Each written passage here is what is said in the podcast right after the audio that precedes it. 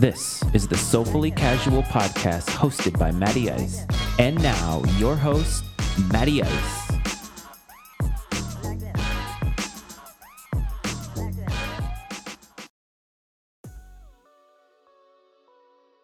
Hello, everyone. Welcome to the Soulfully Casual podcast brought to you by Matty Ice Media. As always, I'm your host, Matty Ice, and it's Friday. You know what that means. How's it going, Mike?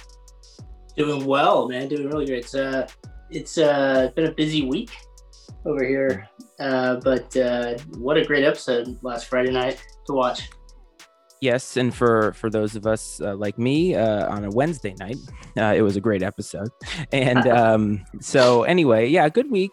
Uh, I think we sure. watched it on like Sunday or Monday, actually. So you know, I say Yeah, Friday night. but I checked it out last night, and um, by the way, so this time I actually did some reading after the fact because I realized the last two times, um, you know, you had done some reading, and I felt a little bit behind the eight ball, so I did a little bit of reading myself on this episode because I found myself uh, thinking about some other things, so I wasn't paying as much attention as I did the first time. But uh, how was your uh, how was your week outside of the show? Before we get into it, Oh, it's good. Uh, busy. I mean, like I said, we had uh, spring break, spring break last week, uh, so I felt like we were kind of all over the place, and then um, back to work this week, and then Lana's uh, out and about, so I'm doing some uh, solo dad work this week, which is pretty fun. Uh, take get the kids to school and all that good stuff. So uh, and working from home at the same time, so it's it's kind of a fun little uh, experience.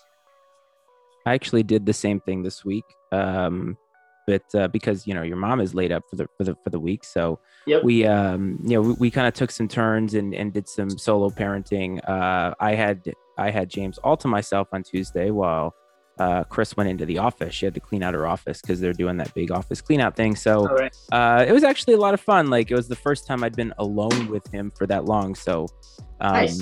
you know, it, it is nice, a nice little change of pace. So, uh, I, you know, I got to watch the episode last night, um, and I, I only watched it once. I don't know if you did, but uh, what did you think? Just. Uh, okay, what did you think? Uh, first impression?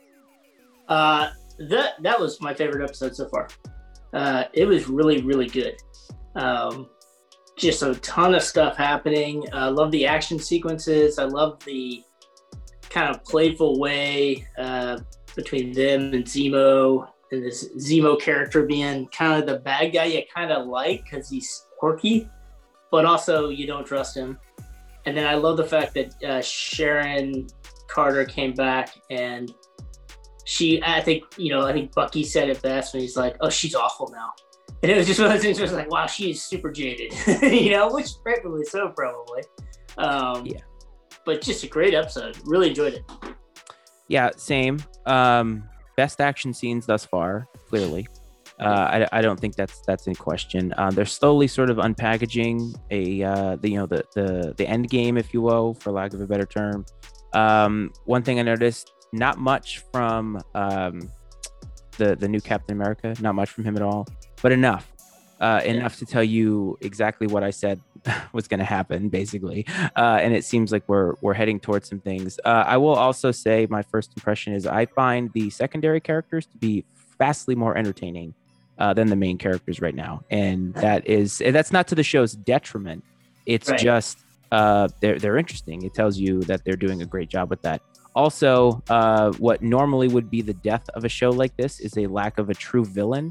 We don't really have any defined villains yet, three episodes in, uh, and yet it doesn't really matter because what they've done with the rest of the characters has, um, you know, added so much depth and entertainment to it that uh, you're willing to to play the long game to wait to see what's going on.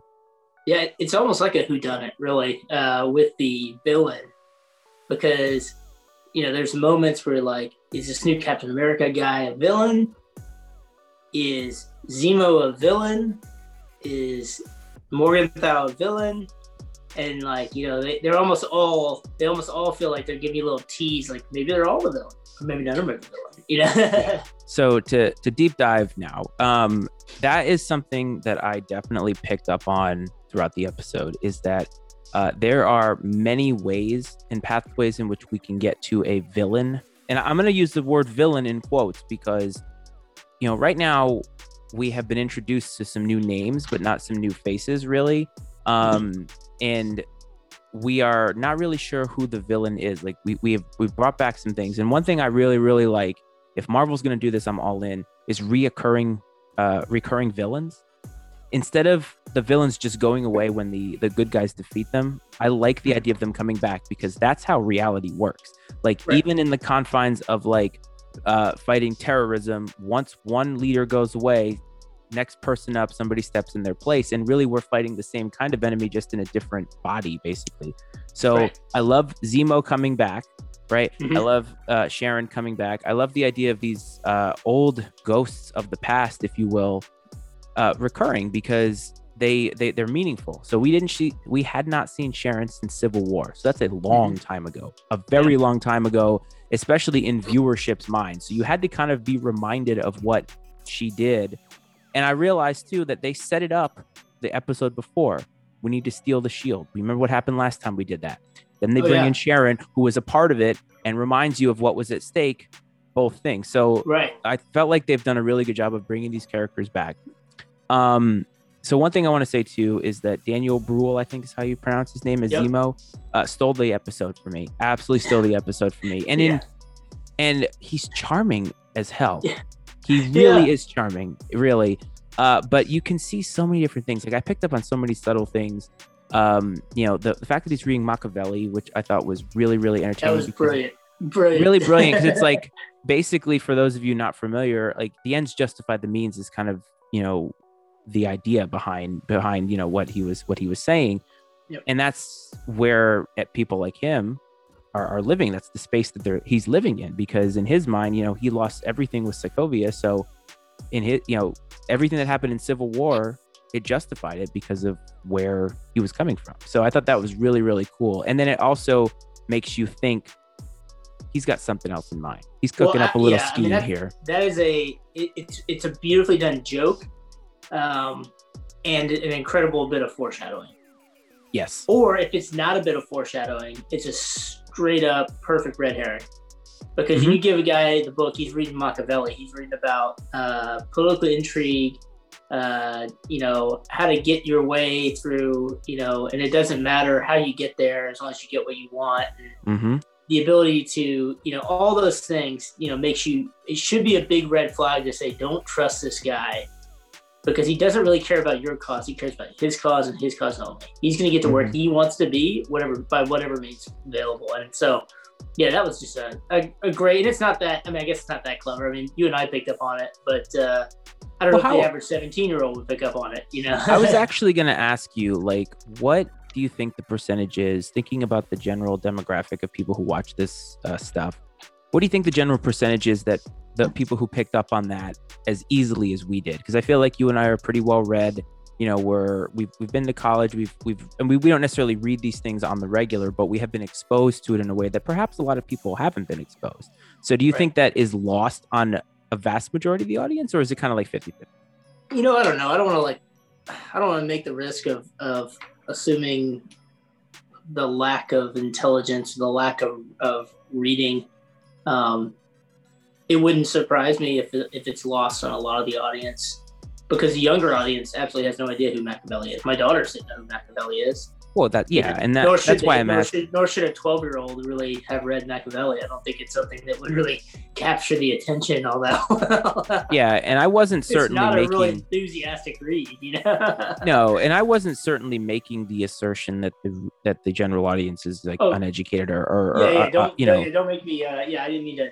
Or no no no no, and I but yeah, but you're right. Yeah, I don't know. I, I think it, I think things like that. Um, I look at those as like clever jokes that um, you know. I think you know fiction and fun and, and things like this. They do they can serve a purpose to educate people about different Mhm. things. And so I I like that they were able to put something in there because those people who have read Machiavelli, you know, uh, you know, or have you know, you know, read the at least. you know, and, and, and, and kind of know that they exposed that, get the, kind of cool joke, pick up the foreshadowing. Those who haven't are like, what's this Machiavelli as the Prince? What's it about? You know, and they pick it up and they go, oh, that's interesting. And so if it brings them to a new level of knowledge that they don't know before, uh, that's sometimes how it happens. Sometimes it takes fiction Yeah. and fun to increase. That's why reading is so awesome. I think you know people read fiction. I, I think there's a good fiction book will introduce you to things you don't understand or you didn't know about, and and if you're willing to open your mind up and learn about it, then, then you can learn from watching a Marvel show. And I think you know that that's kind of the neat thing about it. I don't know. I bet it's probably 50-50. Yeah, you could probably make the argument that from a writing perspective, it's taking somewhat of a risk because you are hoping that people get the reference in the moment because enough people have to get the reference in the moment for it to be meaningful. But then right. if on the back end you're hoping that people are going to, you know, educate themselves on it if they they heard it who didn't know, then yeah, it is because I think it's easier to make like a pop reference there, like a pop right. culture reference there that sure. you know people would most likely pick up on, even one from the 80s where younger people might not know it, but they might because their parents are in our age bracket who probably are more likely to have exposed them to stuff like that. You know, yeah, I mean, like, like if you've been reading The Art of the Deal, you know, or reading, you know, How to Win yeah. Friends and Influence People, they could have mm-hmm. got the same kind of point across, you know. But, yeah, yeah, exactly. So I thought that was interesting. Um, and also, so uh, this is my theory, and I, we're getting into theories right away. But I honestly feel as if the Zemo thing is more of a red herring than anything else right now, because to me it feels as if it'd be too easy and too obvious to go down that path. At least right now in this particular show, like I think Zemo is something that I hope that they keep in the MCU going forward because I think it's a great character villain or you know in betweener, if you will uh, but it seems very easy. Like, well, of course they'd break him out of prison. Of course he would turn on them at some point. Like, obviously, but it seems like he gave a little bit of an indication of what his objective is, and he yeah. sort of, uh, he he took his own he took that into his own hands by killing the doctor because he said he didn't he needed to finish what he started which was stopping that research stopping the super serum from becoming mass produced and he basically started that objective on his own by killing the doctor. So perhaps yeah. that's his objective, and within the confines of what they're trying to figure out, uh, you know that that's where it seems like it would be obvious, but I feel like it's almost too obvious.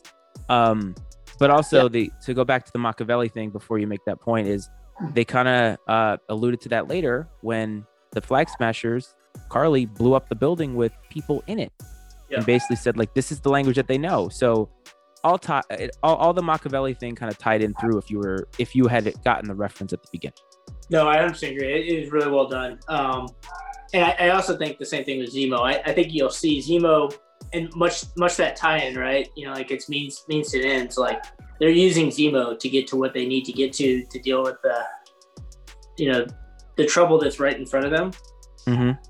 But I maybe they think they can put that genie back in the bottle but I have a feeling what we're going to end up with is the genie's going to be out of the bottle at the end of the show. Yeah. And Zemo's going to be at large and creating some sort of new, you know, he's going to be out there doing stuff and, and he's going to come back, probably not as, maybe not in this show, but in probably future installments of the storylines, probably mm-hmm. as a constant problem or thorn in the side of, of Captain America, Falcon, Winter Soldier, the Avengers, whoever. Yeah it almost reminds me. I don't know if you remember the uh, the one guy in the like Pierce Brosnan um, James Bond movies. I think um, Valentine was his name. Like he was an enemy in the first one, and then he was in all the subsequent movies in some fashion because he was like Zemo, where he was super rich. He had like right. the part of the seedy underbelly, but he wasn't necessarily causing direct trouble for James Bond. And right. James Bond actually went to him for help because he had connections. So I could see Zemo playing somewhat of a role there. And honestly, Zemo's not oh he's not above going to a villainous place, but do I think he's directly tied to the flag smasher stuff? That would seem uh, just to me it would seem way way too obvious. No, I don't um, think so. I think he's separate. I think you you're you're onto it. And I think you know people don't like the new Captain America or whatever, but you know there's something about the way he handled like their hunt for these flag smashers, right? Where he finally realized um, he's like, I can't get to them. And he goes, You're right. I can't get to them because I have to operate within all these rules. But I know somebody who doesn't. So we'll mm-hmm. just follow them and they'll lead us to them. Yeah. We'll let them operate outside the rules and then we'll we'll swoop in and get the you know, get the collar at the end of the day. Which makes you kind of go back to that idea when he said either, you know, either help me out or get out of my way. And, you know, by creating that antagonism between them, did he really create basically he goes, All right, I've got them out on their line doing their thing and now I can kind of watch them and I can help see if I can figure out a way to get in there and, and take care of the problem. So is he manipulating Falcon Winter Soldier to kind of do his work? I mean, he is. I mean, that's what he ended mm-hmm. up doing at the end. That's what he said. He's like, I'm just going to follow them. They'll lead me to the person because they can operate in all the seedy underbelly that I'm not allowed to operate in. Um, so it's kind of neat, I thought. Well, and and any good project manager knows that you never reinvent the wheel if you don't have to. You always take something that somebody else did. Right. So um, it seems like he's doing that. But I, a couple thoughts on um, on new Cap, if you will. Um, first of all, a callback to last episode where he used the "Do you know who I am?" card, and the guy's like, "I do," and I don't care. Oh yeah. And so the direct opposite of what happened to to Falcon, basically, where it's like, "Do you know who he is?" And they're like, "Oh, look, I'm so sorry," and then they arrest Bucky. So he uses that. Uh, another thing that occurred to me in that in that entirety of the of the exchange, which was not very long, but do you think in the back of his mind he's thinking to himself that he wants to get his hands on some of that super serum because he clearly does not have the same powers Ooh. as Captain America? Right? Do you think that could end up being something that he had? Maybe that's not his objective now, but that is interesting is, though. When he's faced with getting to them and having to make a decision, is he in a place where he's thinking like i can't do this job this way. I have to rely on other people to get me here. And even his he doesn't have super strength. Like steve rogers had super strength. He's right. basically an adonis. So like is that something that you think he'll have to toy with? Because it occurred to me that perhaps he's feeling the pressure for multiple reasons because he's not getting there. Obviously the government is thinking he's not good enough for the job. So it's like well maybe if i can get there and get my hands on some of this i'll be in better shape to handle this problem long term Interesting. Or, or maybe that's the objective all along of the government is go well, get it too. so we can give it to you. And then therefore we have our trained gun is on our side again with well, the rem- with the power, you know. Well, remember the doctor um, talked about how the CIA picked him up yep. after and, and yeah. because he blipped, he didn't get to, to finish it. So yeah. the CIA's objective, these are like little nuggets that they drop in the it, within yeah. these episodes that they they're so intriguing. And it's like that that's what i love about this so far is i want to keep watching because they yeah. leave nugget after nugget but not like in your face. It's like you have to be paying enough attention to what people yeah. are saying to get it. So that so the, the new captain america stuff was was interesting in that regard. Um so so sharon comes back so yeah. this is my this is my theory uh, is that in my opinion, Sharon is actually the most likely person to be either the power broker herself or uh, working with the Flag Smashers in some fashion because she's very much a mystery. She you you realize that she makes it to this this uh, pirate island, basically Madripoor, which mm-hmm. is a you know lawless mess. And I love the idea that there's the haves and the have-nots and it's split into like two sections yeah. of the city, basically, right? Lower and upper. Yeah. Yeah. And she has essentially established herself as a stolen art broker uh, right. over there. And because she has been exiled from her country. So you notice how she doesn't get the, the same treatment that Bucky gets no. or that Falcon gets. Yeah. And that's an interesting, interesting, thing that's happening. It is. It is. Because I mean she's she is Peggy Carter's niece. So it is weird that like she didn't get some sort of benefit of the doubt either. Yeah.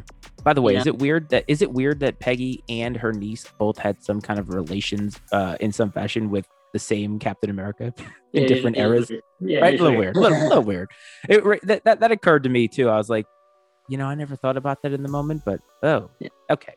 Um, so I I think she's the most likely candidate to be not on the good side, if that makes sense. Yeah. Because it's again, it's it's not as obvious to the to the audience to think, well, why would she? She just help them. But after helping them, by the way, she, kicks some she kicks some serious ass at the yeah. Uh, I like, what I like about her is she kicked ass, but they didn't portray her as like an unstoppable force.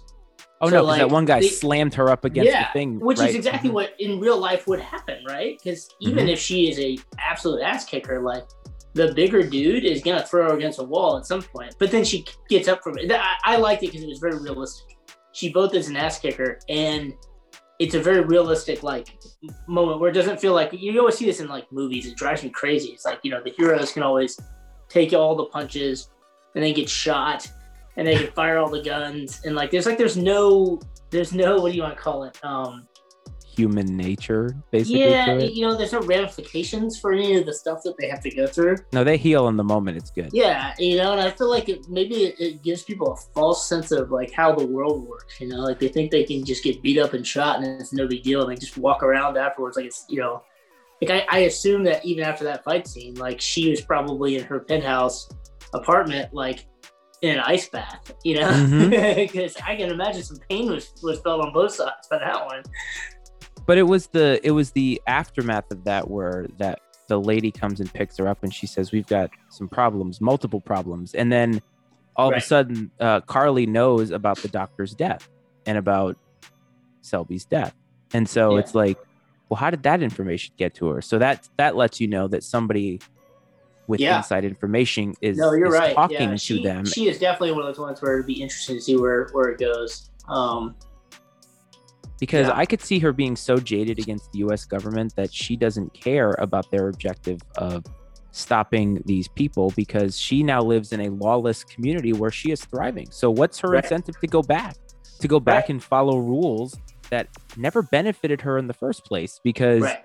yeah, I, so it, it is interesting her character in that sense because you do feel like there is motive to be laid there. Now that could also be the red herring, right? Perhaps they go the obvious route and that's the red herring, but to me, that seems like a very interesting option of, Yeah. of villainry because of everything that's happened, the complete disconnect between, you know, what the US government did for Falcon and Bucky, but not for her. And it also speaks to the interesting nature of like, you know, why, you know, is is it does it have to do with the fact that she's a woman? Does it have to do with the fact that, you know, she is not an Avenger? Like how what the celebrity card, like how much of that plays into it? Because you can tell that she's still miffed by it, like quite a bit. There there is another option, and that is you know she is a spy. Mm-hmm. She could still be. She could have made all that stuff up. She Very, may be absolutely possible. still working for the CIA. Very possible. She That's why I think. You know, she could easily be Yeah. a double right now. but that's why I think she's the most interesting option for where Yeah. to go because there's no direct story path for her to be good or bad. Like she could kind of be both.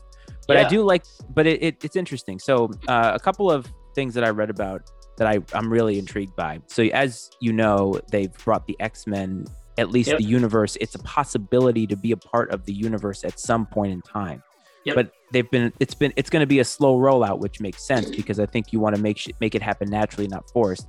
But apparently, in the whole Madripoor uh, scene, there was a whole bunch of X Men um, Easter eggs, so to speak right. and I was like, "Oh, that's that's a lot of fun because that's a great way to sort of plant a seed here, plant a seed there, Oh yeah. and then you know have some big reveal at the end of a season of some, I want to say fringe X Men, some mutant of some kind, be a part of it at some point, or within these shows or something like that, Yeah. where you could lead us there." Well, I think it's interesting because you know I, I keep going back to who's everyone's favorite X Man, Wolverine, right? And that's that, And that's who the Easter been, egg. He's always been the fringe x-man too, right? Because he's he's he's kind of always he's in and he's out, right? He's kind of does his own thing. He's he's the lone. He's a loner. One. yeah, he's a loner. Um, and I think that's one of the Easter eggs from this one was the bar. I can't remember the name of it. The Pink Princess, maybe. Or, yeah, it was something like that. Yeah, yeah, that like, was I that was one of them. That is is is uh, whatever they're called. It's it's frequented by by Logan basically in the in the X Men comics. Um, in as a- as a- specifically specifically in the 1980s some the late 80s wolverine like series like all of the callbacks were to that specific storyline from what which i I, think understand is interesting. So it's one of two things: they are setting something up, or it's just the best Easter egg ever, and it's just meant to really just make us all smile and go, "Ha, that's that's a good idea." Throw that thing in there and just make it something to think about. You know? well you know what's funny is when you think about the x-men callbacks like where they were i could see two x-men in my mind be a part of that or like that would that that Mhm. actually would have been an interesting place for them to just like roll up upon one but not have one be a part of it like i could totally see them running up on gambit at the bar that they were at right like all, Yeah. right all the all the colorful signs like it kind of Yep. looked like uh vegas in a way but like also like what you see in like south korea with their nightlife where they have just Yeah. you know stuff like that and so i could totally see have seen them run up on somebody like that um you know in there but i i do think that it's it serves a purpose. But I, and I think that it's to sort of start to get people to thinking about the X Men, you know, planting a few seeds here before they have some inclusion. And I think the inclusion is going to be slow, where it's like one character. And you're right, Wolverine would make the most sense as that character because it's the most easily recognizable one. Right. Who kind of fits the purpose of what at least this show is doing. So it might not be in this show, but it does make sense with these characters because Wolverine is an uh, is an ass kicker. That's what he does. Yep. And he's indestructible, similar to Bucky in some ways. I mean, at least with Yeah. the vibranium arm and stuff like that. So uh, I thought that was uh, a lot of fun, and uh, I Yeah. I wonder how many people knew it in the moment. Obviously, the comic book folks knew it in the moment. Yeah. But when I looked it up, I was like, oh, that's actually really neat because you're right. They have to introduce them somehow and have it be organic and not just be forced. Yeah, I felt it was. I didn't understand the moment either, um, Madripoor or any of the things, but I noticed like there were specific like like the look at that bar and the, the sign of that bar and the other one like there seemed to be something behind that so that's why i looked it up Mhm. afterwards i was like so what's going on here like is there something about Madripoor i don't understand Well, and they Um, specifically showed those things to you they did as well. like it was very much like it wasn't just like it was in the background i mean like sam walked right by it looked up at the sign they focused on the sign and then they moved on which is Mhm. you know uh, a very specific easter egg type idea whether it was intentional to be a storytelling device or just for fun either way again it's what makes marvel kind of fun right their ability to do all this type of stuff and you know Um, you, you don't want you don't want to get on the old uh, the old WandaVision crazy message board. Everything's Mephisto or something uh, thing, you know, like those guys do. But I think it'd be good no. either way. Um, yes. I also, I, I don't know about you, but I thought Zemo's um, ability to articulate why Marvin Gaye was so great. Uh, and also his comment about why does everybody think that a fashion forward black man like is you know feminine or whatever and then later in the show he's like i can't run in heels um, I thought it was interesting because remember the previous episode they had an interaction where Falcon had what we know to be a very common interaction with the Yeah. police because of the color of his skin, and now here's this here's Zemo who is an enemy who he doesn't really like. He's like, you know, I'm sort of irritated, but he's totally right. Um, yeah. I thought that was just a really, really good scene. Yeah. the way funny. he and the, Very the way together. he the way he described it too was so wonderful. Like I just thought that whole thing was so great, and I just also loved how they're like, so you're super rich, and you had no idea, like no idea. yeah. but it was i thought it was interesting because in a lot of these action movies the the main villains we don't we think how do they how can they afford these things like all of these yeah. gadgets and everything and then you find out zemo's like oh i've got tons of money like i just Right. have supercars hanging about uh you know butlers planes everything nobody even knew about right nobody had a clue um so i thought that whole that, that whole thing was was very interesting they layered a really good story i thought uh kept me entertained uh, what did you think about the reveal at the end Um, with uh, the, Wakandans coming back. yeah i think her name is Ayo is it Yeah, I a-y-o thought she's that was that was like one of those things where uh made total sense. Like the girls were like, why are they here? I'm like, uh, because the last time I checked, they're still pretty ticked off that zemo uh, killed their this king guy basically. killed their king. you know, Mhm. like it's uh it's kind of a big deal for them. Yep. And uh, so I could see that. I liked it. I like the way Bucky like was like he went to meet him because he has the most. Uh, I think he has the most you know, familiarity credibility with the Wakandans because he lived there. yeah Um, that he can go to the like, I got this. I'm watching him. I won't let him get away. You got to give me time. I assume that's what he's going to try to do. The question is, will he be able to? And then, what's that relationship going to do if he fails at keeping Zemo in line as this moves on? So, do you find it somewhat problematic in obviously um, Chadwick Boseman passing Mhm. away la- last summer? And I know that they have said that they're not going to recast that role. Yep. So, it do you feel as if this is because it, it, it made me think of that immediately, and I thought, oh, like they obviously have to have a plan of how they're going to get around this. Like, what I I, I don't I, I I don't know about you. I I have to think that a lot of these things are at least somewhat sketched out ahead of time. Yeah. Maybe not in the min- maybe not in the minute details, but the big kind of ideas have to be laid Well, out I enough for them to introduce that. that they had to have some sort of like because it's not like Chadwick Boseman could not have been hiding that level of disease from maybe he was. Maybe they had no idea. But i find it hard to believe that he was hiding that level of disease from the studio. You know so there had to be some thought in their mind that man like what if this goes bad? Uh, but at the same note it was very un you know it was very shocking i think for a lot of people. I don't think anyone thought it was going to go downhill as fast as it did. Um, and so I, I absolutely think it probably changed their thought going forward on Black Panther. Like they they had planned a Black Panther 2. They expected Chadwick Boseman to be Black Panther for at least another movie or 2 mm-hmm. or I'm not sure what else. So they're gonna have to adapt that. Now the best thing is like, you know, the, the Black Panther, the mantle of the Black Panther is taken on by subsequent people. So the story elements of how to get a new Black Panther are all there within the Marvel world. Oh yeah. The unfortunate thing is is that they lose out on on what was a great actor who portrayed that character so well, and you just didn't get enough of him. You know, I agree. Yeah, I actually agree with you. Like, I know that uh, you know we've differed on how we we saw Black Panther the movie itself, but uh, to me, there was no th- there's no debate that the actor playing the role was captivating and was the right choice for the role.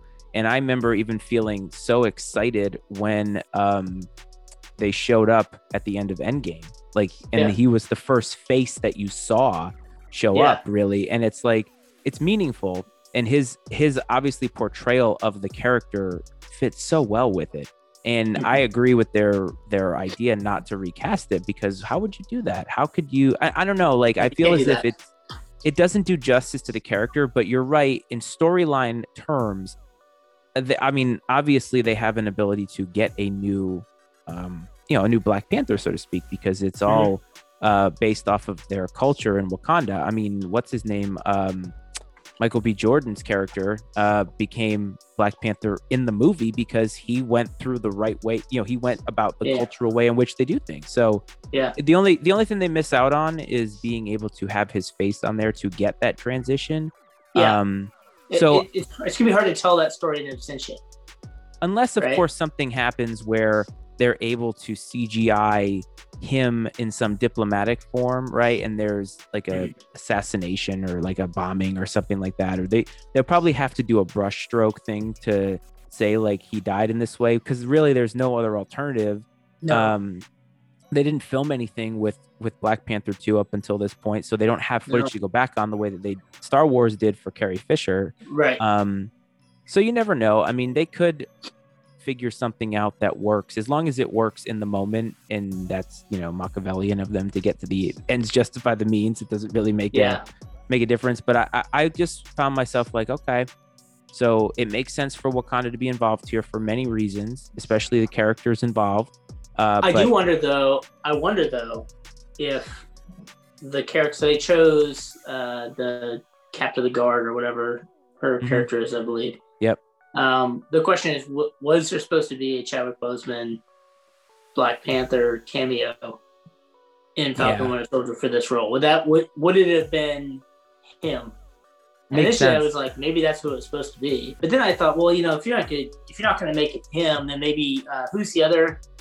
Um, the sister, sorry. or like yeah, the... no, the other, the actual like, uh, what's her name? The other bald Oh yeah, yeah, yeah. Um, That's who I thought it was at first, but uh, yeah, like, I would have thought like maybe like they could have brought her in if, if it. So maybe it was intended. Maybe they purposely. Maybe it was never going to be Chadwick Boseman. This was their intention was, hey, this is yeah. more of a mission for a lower level, you know, to bring him back type person, vice, you know, one of the tops. But uh, who knows? Maybe that was who knows what we lost. Yeah, it's, it's unfortunate. I, I mean, that's we're talking about a movie, which means nothing compared to what his family lost. And, and you oh, know, oh yeah, I know. No, so I was just I, I, try not to like you know I'm not trying to equate that. I want to make sure I'm very clear about that. But uh, uh, it's still oh, I interesting. I don't think there's anything to get you know lost in translation of what you're saying. I mean, it's more yeah. you know we're recognizing that you know the, the that they lost this this person and recognizing that you know just in the confines of making entertainment that they have you know they have a tough job to do but right. obviously you know it, it, pales in comparison to um, to what they they had to de- deal with in families and all that but just a, another note on that i read a story about spike lee um, mm-hmm. you know, on a movie that they were shooting with Chadwick in it, and I guess it was a scene where he, uh, he pushed Spike Lee pushed him so hard physically because he actually didn't know what he was going through. So whether the studios knew is one thing, but the people that Wow. worked on the films had no clue, like no Wow. idea. And think about like I was thinking about that, and I'm like the level of privacy that goes into that, where Yeah. we have like nothing that's private anymore because everybody's personal lives are out in Yeah. full display at all times, and for him to have it for four years and be a consummate professional in all of Yeah. that um is just incredible and it, it all signs point to him winning uh did he, I don't, did they have the oscars yet i don't even know did uh he did win. Yeah, he did. i was gonna say something. posthumously yeah Yeah, for whatever movie it was, uh, he did win. Yeah, which I mean, that's it's Yeah. about- it makes sense i mean i know that people said that it wasn't the best performance but um you know posthumously that happens a lot and i think it makes i think it makes a lot Exactly. of sense given given what he he did so um what else what else in the episode kind of stood out for you uh, that we haven't we haven't hit yet because you know, Quite- a bit actually the, happened. The last thing I think, you know, your Karli Morgenthau kind of did a heel turn uh, at the uh, Oh. at the end. You my know, prediction my, Uh, my prediction came yeah, like you know, that was a perfect way. We kept talking about how they were sympathetic, sympathetic, sympathetic, right up until she decides to firebomb an entire building, and it's one of those things where it's like, oh crap, she just went really dark. And the question is, is there a, is there a comeback from that, or is it now she's just going to go down the dark path of you know what, screw it, I'm doing it this way. So you know? let's actually that that's a that's a good good uh, segue. So, um, you kind of got that sympathetic feel to her at the beginning when you find out what she's really fighting for, and it's that Mhm. refugee that they had identified who had tuberculosis, right? Right. And so they're stealing the medicine in the second episode, and then this person has this disease. It makes you realize that she's obviously upset about the fact that as a blipped person, Mhm. people are not getting the same treatment. I also loved, loved, loved the commercial about the global uh, repay, whatever it is. Oh yeah, I like how they call it repatriating or re- repatriatizing. Or, Repatriation, repatriation oh. act console. and I'm like, repa- repatriation. I'm like, patriot. Interesting word choice there. Yeah, well, I mean, repatriation. I mean, it means to bring someone back. You know, Mhm, I guess. I. So in a way, I think the word choice. I don't know. Maybe it was meant to be a turn phrase. I don't know. but, But interesting how bureaucratic it is, like we talked about. oh, very much. very much bureaucratic. Also, I loved when she said, uh, "You've been holding, you're holding six months worth of supplies," and it's like, what for? Yeah. And it, that's the natural question: is what for?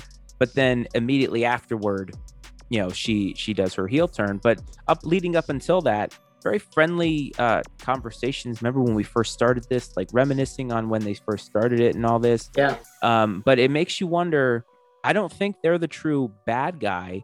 I think this power broker has a lot more uh, influence on what the larger picture is. Because to me, trying to get the the the, the super serum, the subtle super serum, as we're we're Mhm. alluding to it now, to me that's much more uh, like nefarious than what they're trying to accomplish. right. And they stole it Oh, from yeah. from the power broker, right? So that tells you like there's Yeah. a lot of moving parts right now in this, and it does kind of feel very much like there's so many pathways to this. It like it's it almost makes me wonder if this power broker is going to be revealed as somebody that we've known all along. That's what I yeah. the feeling that I'm getting from this because it would be very such a possible. Because wouldn't for you would it would it fall flat if the power broker was revealed to be somebody you didn't know like let's say that that that happens at the end of the show and then you're like and you're like okay who is that yeah or, Unless or it's like a, unless it's someone that we know to become a villain. Like if the power broker is Victor Von Doom or something, oh you know. yes you know, something something like that. I think it wouldn't fall flat at all. It would be very like, oh crap, you know. But you're right. If it's just some nameless, faceless dude, yeah, it may fall. It may fall flat. Depends on how they kind of work it and what they do with the person. oh that's a good one Yeah. We- uh, the name you just dropped for that is is is quite good Yeah, I was just Um, trying to think of like I was trying to think of like people who could exist on Earth as a bad guy, who could be power, you know, who kind of fit that mold. And I was like, oh, that would be an interesting one.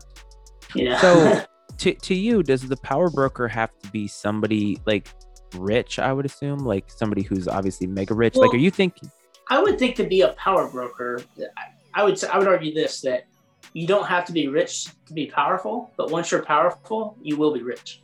Yeah. Because power comes with wealth, especially Mm-hmm. in a place like Madripoor, where if you look at that, I mean, look at Sharon Carter, right? You can get to power via richness, or you can get power. Power can lead to richness, you know, to riches. They're almost True. always go hand in hand, though. I don't think you can be powerful without it. Do you think um do, do you think that the the way that they call because the power broker seems very on the nose uh in terms of you know like in terms of the naming of somebody? That's why i'm wondering like is there more to that? Is there sort of a, a hidden meaning behind them calling a power broker? Because it's like this isn't somebody who's taking power like a power broker is somebody that they are like selling Deciding, almost yeah, deciding yeah, who gets it deciding who gets it, and like Yeah. transitioning it, and being a, a, puppet master of sorts. Sort of, yeah. It's almost like they're bartering with giving people power. Like it's almost like this person Yeah. or this this organization is sort of like remember how we talked about the one world, one flag thing and like well whose Right. way is going to be the way and all of a sudden they bring in this character who's unknown and it's the power broker and it's like well that's an interesting f- you know coin you know turn of phrase if you will because it's like well this person would be the you know this person or whoever it is this broker of power is the one who's going to tell people what the way is right and maybe Right. that's where the flag smashers come in is they see the writing on the wall and they're like we don't want to be a part of that we Right. want it to be truly free and the Mhm. power broker is like no i'm the one who decides that like look at all of this look at all this power i've i've i've give i've, Yeah. I've you know accumulated or amassed here and now i'm going to let you everybody know where they fall in line here Right. so, and Sharon seems to have made her way in such a way that she is powerful in in the Mhm. confines of Madripoor, but not to the point where she has infringed on the power broker himself. So it's almost like he's good with the power that she has taken for herself because it Right. doesn't infringe on his larger picture of what he has. So Right. I thought I, th- th- those are the things that I picked up on, and I wanted to hear your thoughts on whether you felt like is that getting too deep here because No, I don't think it is. It's a good way to look at it. I mean, I mean that's what uh, you know. It, it could be what they're trying to get after with the name. It could just be that the name is is meant to be exactly what it is. This person is the arbiter of power, Mhm. and it's and it's a, and it's a and it's a name because we don't want we don't know who it is because the power they deal in isn't always, you know, in within lines of what people consider legal or fair or Yeah. good. It simply just is. It is power. It's maybe it's back to that Machiavellian idea, right? Of power for power's sake. You know, there is no good or evil. It's just simply whoever controls controls. If you want to control, you just have to, you know, take the good. You know, take take whatever it takes. You know, like Mm-hmm. so. There could be a whole theme that. I think you you mentioned it, but I think you're right. There is a theme that kind of runs throughout the episode. yeah. Uh, well with, you there, know, that's with- really been uh throughout the whole thing i mean even last episode starting off the show with the the good feelings of uh you know walker taking over the mantle of cap and then by Yeah. the end he sort of made a heel turn so to speak and then in this Yeah. one starting the episode off with zemo oh by the way the Bucky talking through how they could hypothetically break out Zemo from Yeah. jail and then watching it happen in real time was wonderful. yeah, the whole wonderful. And he's like, You're talking about this very casually. And it was so funny though when uh the but the way that he talked about it, and it's like you think about the prisons and it's like, well, what would start people from just overall fighting? And it's like, oh, it'll happen. And just a Mhm. note translating to if you don't kill him, he's gonna kill you first with no context starts Yeah. this whole thing off. And um so but they start the episode with the Machiavelli reference and you see little subtle nods to it. Uh, Zemo taking over, and I thought Zemo had gone rogue in the middle of the episode, even donning the mask that he had. Yeah, in- I did too. right? I didn't think he'd come back and, and pick him up afterwards. Mhm. He comes back, and you think, well, that's his his end is making sure that the the super serum work, the Hydra work, because he is so loyal to Hydra that he doesn't want somebody else picking up their mantle. Right? That's what it seems like. Well, I don't Um, think you know he was. Was he really part? I don't think he was ever loyal to the Hydra. I think he was anti. Was he? Oh well, Bucky made mention of why Bucky would go in first by himself because he's like, "You're an Avenger. I'm Hydra." The guy is obsessed with Hydra or loved Hydra or something like that. He made a comment Oh. about that, and so I thought, okay. And uh, he talked about his work for Hydra. He talked Oh, about his okay. work and saying to hi- like, I ne- I was on my way to ending that before I got thrown in prison, basically. So Mm. anyway, so he kind of goes Machiavellian. Um, you know, Sharon, we find out, has done that too, right? Because Mhm. she has become a stolen art dealer, uh, which is illegal everywhere except where she lives. And Yeah. um, and then um, everything. I mean, everything sort of ties around that because even um, new Captain America, uh, doing what he did, getting you know. Basically, trying to do everything that he can to get to what he needs, and so everybody is kind of living, embodying that Machiavellian feel within the episode. And if I feel bad for anybody who was like, I don't get it, because you're like, man, there's so like there's so much layered storytelling there that obviously I, the girls obviously didn't understand, which makes sense. I mean, they're not, Right. you know. Um. So what about you said it was your favorite episode? So I would assume you're gonna go the non-teacher route on this episode here. I will. I, I was thinking about that today. I will give this episode an. Um, Hey, look, look and, at that. I think, and uh, there's a bit of a halo effect, right? I feel like they've been they they have worked their way to this grade. You know what I mean? Like like I could have given the other ones A's too, because so far this ep- this show has been great through and through. They've done great work, uh, and this one's no different. I think this one just starts to really tie together, um, kind of the theme and what they want to do, and start really bringing things out a little bit more. And, and so it may have get the benefit of the it wouldn't have been an A without the first two, Mhm. right? And so it's hard to judge each episode individually. I guess at some point they could make a crappy episode. Maybe they will. Maybe one episode will come out, you'd be like, eh, that wasn't that good. But so far they they've been doing very good work, and I think it's just a phenomenal show. It's been fun.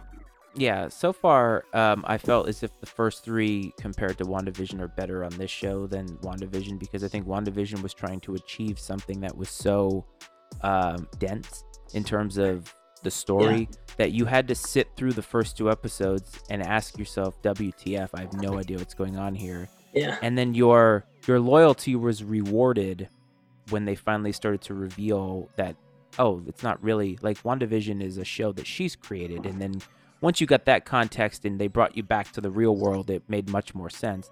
Here, um, you know, the the grades that we gave in the first two episodes were based off of well, it's the first episode, so it's hard to say that it's like hitting it out of the park. Then they Mhm. added on to it, and in this one, you know, it felt as if like they're setting the bar very high. And Right. it's like this was a really, really good one. And so I think when you look back on this episode long term, I, I would think that they're either going to like I don't think they can continue to escalate from here. I think that they have Right. set the bar of all right, so this has a lot going on and this is the set like especially the action scenes like if that's the Yeah. kind of action we're gonna get it's so good. Like the fight Yeah. scenes were so good. Yeah, and it, it kind of made me think about like a john wick movie almost where it was like it's crazy all across the board but not cheesy. Like it all made sense. It was all good. Um so i too gave this episode an a because i just feel like i loved the tie-in of machiavelli throughout the whole thing. I love that you saw it Mhm. in basically every single character every Mhm. single character that was prominent in this episode basically lived to that standard in some form or fashion Right. and I love that kind of stuff because as an older viewer of these things now, that's what I want. I want to have to think. I, I want Yeah. to be able to think about the the larger picture. And honestly, it makes it so much better for this because then we have something that we can really dive into and Right. uh, make everybody think. So it's it's uh, the art behind the behind the fun, you know, and that, that's what makes it really good, you know. Yeah. I agree. Uh, by the way, this uh, our breakdown last week probably had the most downloads I've ever had on uh, a singular episode. So uh, clearly, the Marvel thing is is translating to more people listening. So I'm happy about it. People love Marvel. Yeah, I guess so. Uh, but I like to think that we're bringing something a little bit more like that. We're not just reading the highlights. We're breaking down the highlights. We're making people think about uh, different things that maybe they didn't consider. And honestly, if you're listening and you have a theory uh, that's different than what we've put out there, I would love to hear about it. Uh, Yeah. Because we could be dead wrong, but uh, we've been pretty good so far. I feel like. Yeah, We've and if you haven't read The Prince by Machiavelli, I highly, recommend uh, trying to delve into it a little bit and get some ideas of uh, Mhm. of that. Just thought. don't- a- just don't uh just please don't embody that in the entirety of your life because uh Yeah. the ends don't always justify the means so That's let's right. keep that in mind but um uh any parting thoughts no, like I said, excellent. That's my parting thought. Read the Prince, watch the show. Uh, we'll be back next Friday with episode four, which comes out tomorrow. Well, actually, it comes out today. If you're listening today, we're recording on Thursday, so Oh, yeah. it comes out tomorrow for us. And I'll probably watch it my usual Wednesday, Thursday time frame, right before we record, so that it's fresh, fresh, fresh. Uh, yeah, but I'm I've thinking had this week I'm not gonna be able to get away with not watching it Friday night because I think the girls are gonna be yeah itching and ready to go. But last few last few weeks we've had some stuff going on, but this time I think I'm not gonna be able to get out of it. We're gonna have it right That's away, so I'll have to watch it twice probably. That's a good point. I feel like there's a uh, we, we we need to do a live on Twitch viewing of uh, of the final episode of the season so people can hear our real time thoughts and see the kids go crazy uh, Yeah. when they watch it. I think that's fun. So anyway, Mike, uh, I'll get you out of here. Uh, for everybody else, uh, thanks for tuning in. Uh, make sure to connect with us. Uh, I've plugged those things before, so I won't plug them again. But uh, we'll definitely talk to you next Friday, and I will talk to you on Monday. So have a good weekend, Mike. Have a good one, man. See ya.